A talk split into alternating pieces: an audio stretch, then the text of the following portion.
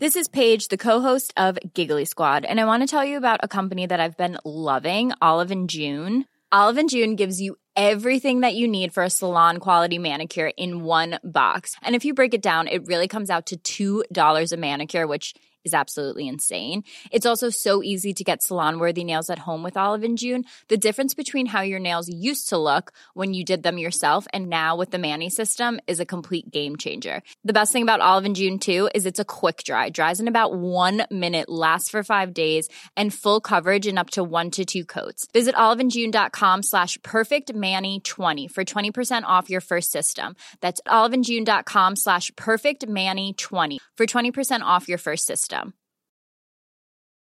Here's a cool fact a crocodile can't stick out its tongue. Another cool fact you can get short term health insurance for a month or just under a year in some states. United Healthcare short term insurance plans are designed for people who are between jobs, coming off their parents' plan, or turning a side hustle into a full time gig. Underwritten by Golden Rule Insurance Company, they offer flexible, budget friendly coverage with access to a nationwide network of doctors and hospitals. Get more cool facts about United Healthcare short term plans at uh1.com. I'm Sandra, and I'm just the professional your small business was looking for. But you didn't hire me because you didn't use LinkedIn jobs. LinkedIn has professionals you can't find anywhere else, including those who aren't actively looking for a new job but might be open to the perfect role, like me. In a given month, over 70% of LinkedIn users don't visit other leading job sites. So if you're not looking on LinkedIn, you'll miss out on great candidates like Sandra. Start hiring professionals like a professional. Post your free job on linkedin.com slash people today. سال 2001 در راستای این حرکت های استعماری فرانسوی های گروه باستانشناسی پاشد رفت قبرس رفت اونجا یه چیزی براش عجیب بود مقدار گربه ها خیلی خیلی زیادتر از اون چیزی بود که باید باشه. قبرس اون موقع حدود یک ممیز دو دهم میلیون نفر جمعیت داشت و یک و نیم میلیون تا گربه. هر جا می‌رفتی گربه بود رو در و دیوار گربه بود تو خونه ها گربه بود. همه جا پر شده بود از این گربه ها و اگه یکم آشنایی داشته باشید با جغرافیای قبرس می‌دونید که قبرس جزیره است در دریای مدیترانه و با نزدیکترین خشکی که ترکیه است 70 کیلومتر فاصله داره. و از اونجایی که می‌دونیم گربه ها گربن و اگه گربه باشن احتمالا خیلی از آب خوششون نمیاد چی جوری انقدر گربه رفته توی جزیره ای و چی جوری انقدر گربه های مدرن اونجا هست؟ چی جوری گربه ها اهلی شدن؟ گربه ها نه مثل اسب و شتر و قاطر و الاغ به درد ما می‌خورن نه مثل سگ قرار از ما مراقبت کنن. چرا باید یه همچین حیوانی که احتمالا به دردمون هم نمی‌خوره رو ما اهلش کنیم. بیایم تو این ویدیو در موردش صحبت کنیم. سلام من جواد آزادی هم یکی از ویدیوهای پادکست اگزون. اگر ما رو تو یوتیوب ببینید حتما حتما ما رو subscribe کرده باشید. و اگه ما رو توی feed پادکست میشنوید توی description لینک یوتیوب ما هست. می‌تونید بیاید اونجا. اونجا ویدیو هست فیلم هست و در مورد این چیزهای جالب ما صحبت می‌کنیم. تو گیرودار این کشف باستانشناسی مقبره یه مردی پیدا شد که تو مقبره چخماق بود صدف بود نمونه های جواهر و اینها بود. و کنارش یه گربه هشت ماه دفن شده بود. ما قدیمی ترین نمونه ای که از گربه ها داریم مربوط میشه به 4500 5000 سال پیش تو مصر باستان که می‌دونیم اینا وجود داشتن. ولی واقعا اون مقدار قدیم چجوری یه گربه ای تا اونجا رفته؟ چجوری یک نفر اونو تا اونجا برده. چه اهمیتی داشته؟ اصلا اینا چجوری اهلی شدن؟ اجدادشون کیه؟ خیلی خیلی موضوعات جالبیه اینا. گربه امروزی اسم گونش هست فلیس کتوس و از یه گربه وحشی به وجود اومده. به اسم فلیس سیلوستریس. این گربه وحشی هنوزم تو شمال آفریقا تو آسیای جنوب شرقی وجود داره با وجود اینکه خیلی خیلی تو قربت و تو ضعفه ولی هنوز وجود داره. و خیلی هم تفاوتی با گربه های امروزی نداره. آره تنوع رنگی ندارن یکم بزرگتر گربه وحشیه رو بدنش خال داره تو راستای ستون فقراتش و اینا وجود دارن. ولی از لحاظ رفتاری هم اینقدر تفاوت نکرده. ما داریم می‌بینیم دیگه مثلا رفتاری که سگ ها دارن خیلی خیلی متفاوتیه با رفتاری که گرگا دارن. و در مورد اسبا اینو نمیشه گفت دیگه. تو پرانتز بگم اسبا تقریبا هر آن چیزی که ما از اسبا باقی مونده برامون اسبای اهلی هن. حتی اسبای وحشی که تو امریکا یا تو تبت زندگی می‌کنن اینها هم نوه و نتیجه اسبای اهلی هن که ما اهلیشون کردیم. اسبای وحشی در واقع منقرض شدن. اگه دوست داشتید کامنت کنید براتون ویدئوی اونا رو می‌سازم. ولی گربه ها خیلی خیلی تفاوتی نکردن با اون پدر هایی که توی افریقای شمالی داریمشون بعد گربه هم چیز خاصی هن. گربه ها اصولا حیوان اجتماعی نیستن مثل سگها اینجوری نیستن که برای تأمین غذای گلشون مجبور شده باشن برن تو اون قبیله انسانی. گربه ها اصلا خیلی هم رفتارشون تغییر نکرده. وجود اینکه میگم سگا برای هدفی که داریم انتخابی که داریم اینا انتخاب شدن. من یه ویدئویی در مورد اهلی کردن سگام ساختم لینکشو می‌ذارم حتما حتما بریدونم ببینید. ولی گربه چیز خاصیه برای ما. بعد محتوای فسیلی هم از اینا کم مونده. محتوای فسیلی که ما داریم چیزی مربوط به ده یازده هزار سال پیشه و فاصله بین گربه امروزی تا اون گربه وحشی رو برای ما تأمین نمی‌کنه. بعد اصلا فرایند اهلی کردنش رو فکر کنید. ما همین الان نمی‌دونم تو خونه دیدید گربه داشتن یا ندارن. مگه میشه اینو به کاری مجبور کرد؟ همین الان تو خیلی وقتا مجبورش می‌کنی که مثلا تو ظرف خودش بره دستشویی کنه این کارو نمی‌کنه. میره رخت لباس ها انجام میده. مجبورش می‌کنی فلان جا بخوابه نمیخوابه میاد تو تخت تو می‌گیره میخوابه. و اصلا گربه ها رو اهلی کردن کار حضرت فیله.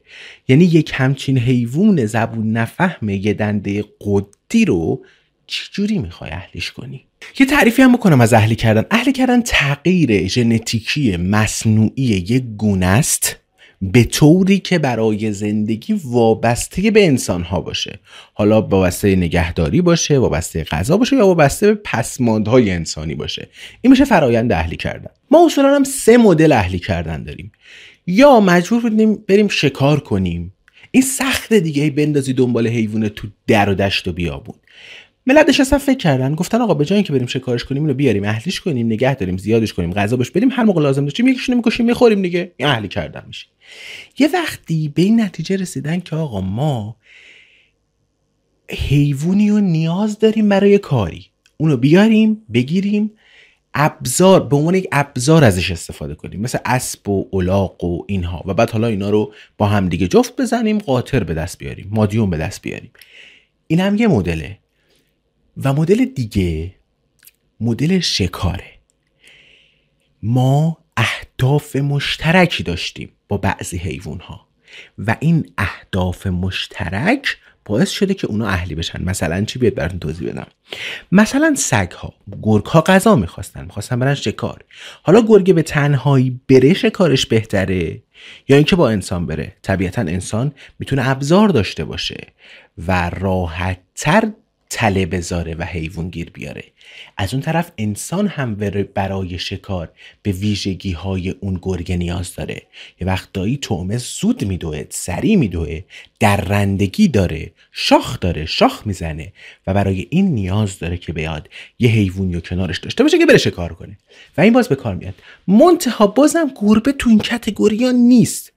یعنی ما کارش نمی کنیم تنها چیزی که حد زده میشه اینه که ما قبیله ها و جمعیت هایی که داشتیم توی زمان باستان اینها یک دورریز هایی رو داشتن و نکته اینجا بوده که وقتی One size fits all seems like a good idea for clothes until you try them on. Same goes for healthcare. That's why United Healthcare offers flexible, budget friendly coverage for medical, vision, dental, and more. Learn more at uh1.com. Hiring for your small business? If you're not looking for professionals on LinkedIn, you're looking in the wrong place. That's like looking for your car keys in a fish tank.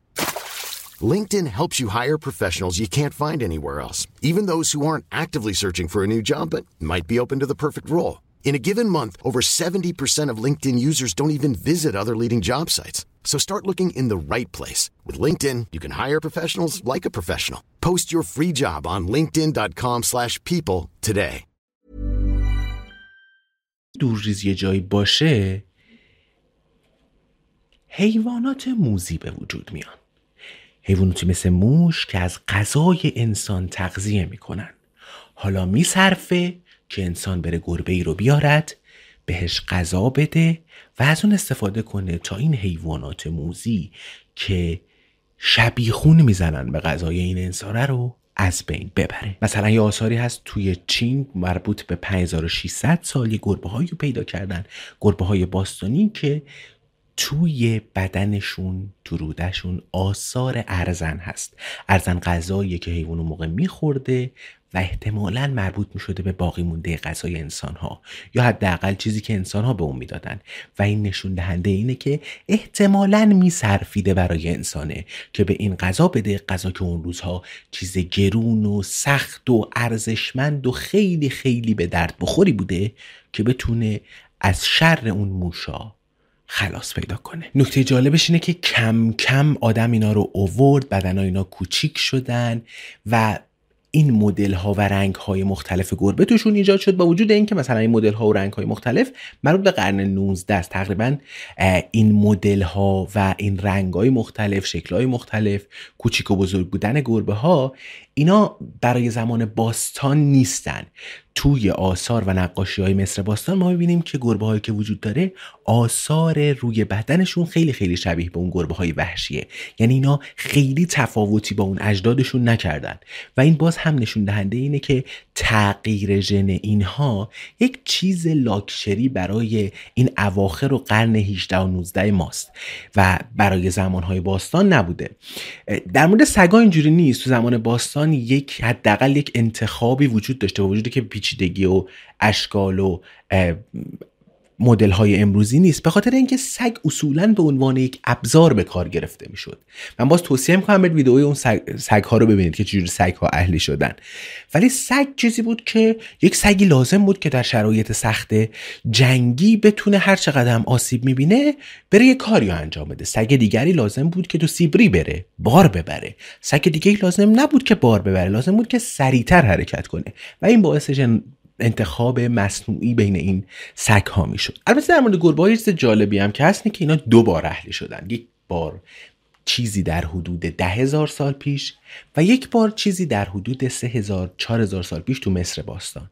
و اینها یعنی گربه ای که مثلا برای 6 هزار سال پیش پیدا می شده هم به لحاظ آناتومی بدن تفاوت داره با گربه که در مصر مربوط به 4000 سال پیش پیدا شده و هم از لحاظ ژنتیکی متفاوته و اصولا هزار سال و چند هزار سال انقدر زمان زیادی نیست که اینقدر تغییرات جدی ایجاد بشه. و این نشونه اینه که اینها احتمالا دو بار تو دو جای مختلف زمین اهلی شدن. بعد ما زبان روم رو داریم رومیا هم به عنوان گربه خانگی و یک حیوان خانگی از گربه نگهداری می‌کردن. و هم برای شکار طعمه و پاکسازی و اینها ازش استفاده می‌کردن و یک چیزی بوده که به کار میومده و ما تو روم هم نقاشی داریم هم آثار موزاییکی روی نگارگری های مختلف داریم که از این گربه ها نگهداری می‌شده و اونا رو حفظ می‌کردن و برای مثلا شکار جوندگان و اینها ازشون استفاده می‌کردن. و ما راستش حواسمون هست دیگه داریم در 4 5000 سال پیش حرف می‌زنیم. هیچ نمی‌دونه دقیقا کی چجوری برای یازده هزار سال پیش چیزی نزدیک به یازده هزار سال پیش گربه ها رو کی برده قبرس؟ ما فقط می‌دونیم که چیزی در اون حدود مردم شمال غرب آسیا شروع کردن به مهاجرت به اروپا و در این حوالی یک کسی یک یا یک جفت گربه رو برده قبرس و از اونجایی می‌دونیم که گربه ها گربن و از اونجایی می‌دونیم که گربه ها علاقه خیلی خیلی زیادی به تولید مثل دارن مقدار زیادی گربه اونجا هست مونده و تولید مثل کرده. امروز هم فقط تو این جزیره گربه ها وجود ندارن. ما تخمینی که زده میشه چیزی حدود 600 میلیون گربه داریم. یعنی احتمالا بعد از انسان یکی از پرجمعیت ترین گونه های زمین گربه هان و اصولا من معتقدم که رفتار مناسبی با ما انسان ها ندارن. ما رو آدم حساب نمی‌کنن و به اندازه کافی به ما ارج نمی نهند و اصولا باید رفتارشون عوض کنن با این شکلی که داریم پیش میریم. این ویدئویی بود در مورد مدل اهلی کردن گربه ها من جواد آزادی ام. یکی از ویدیوهای پادکست اکسون اگر ما رو subscribe نکردید حتما حتما subscribe کنید. ممنون که نگاه کردید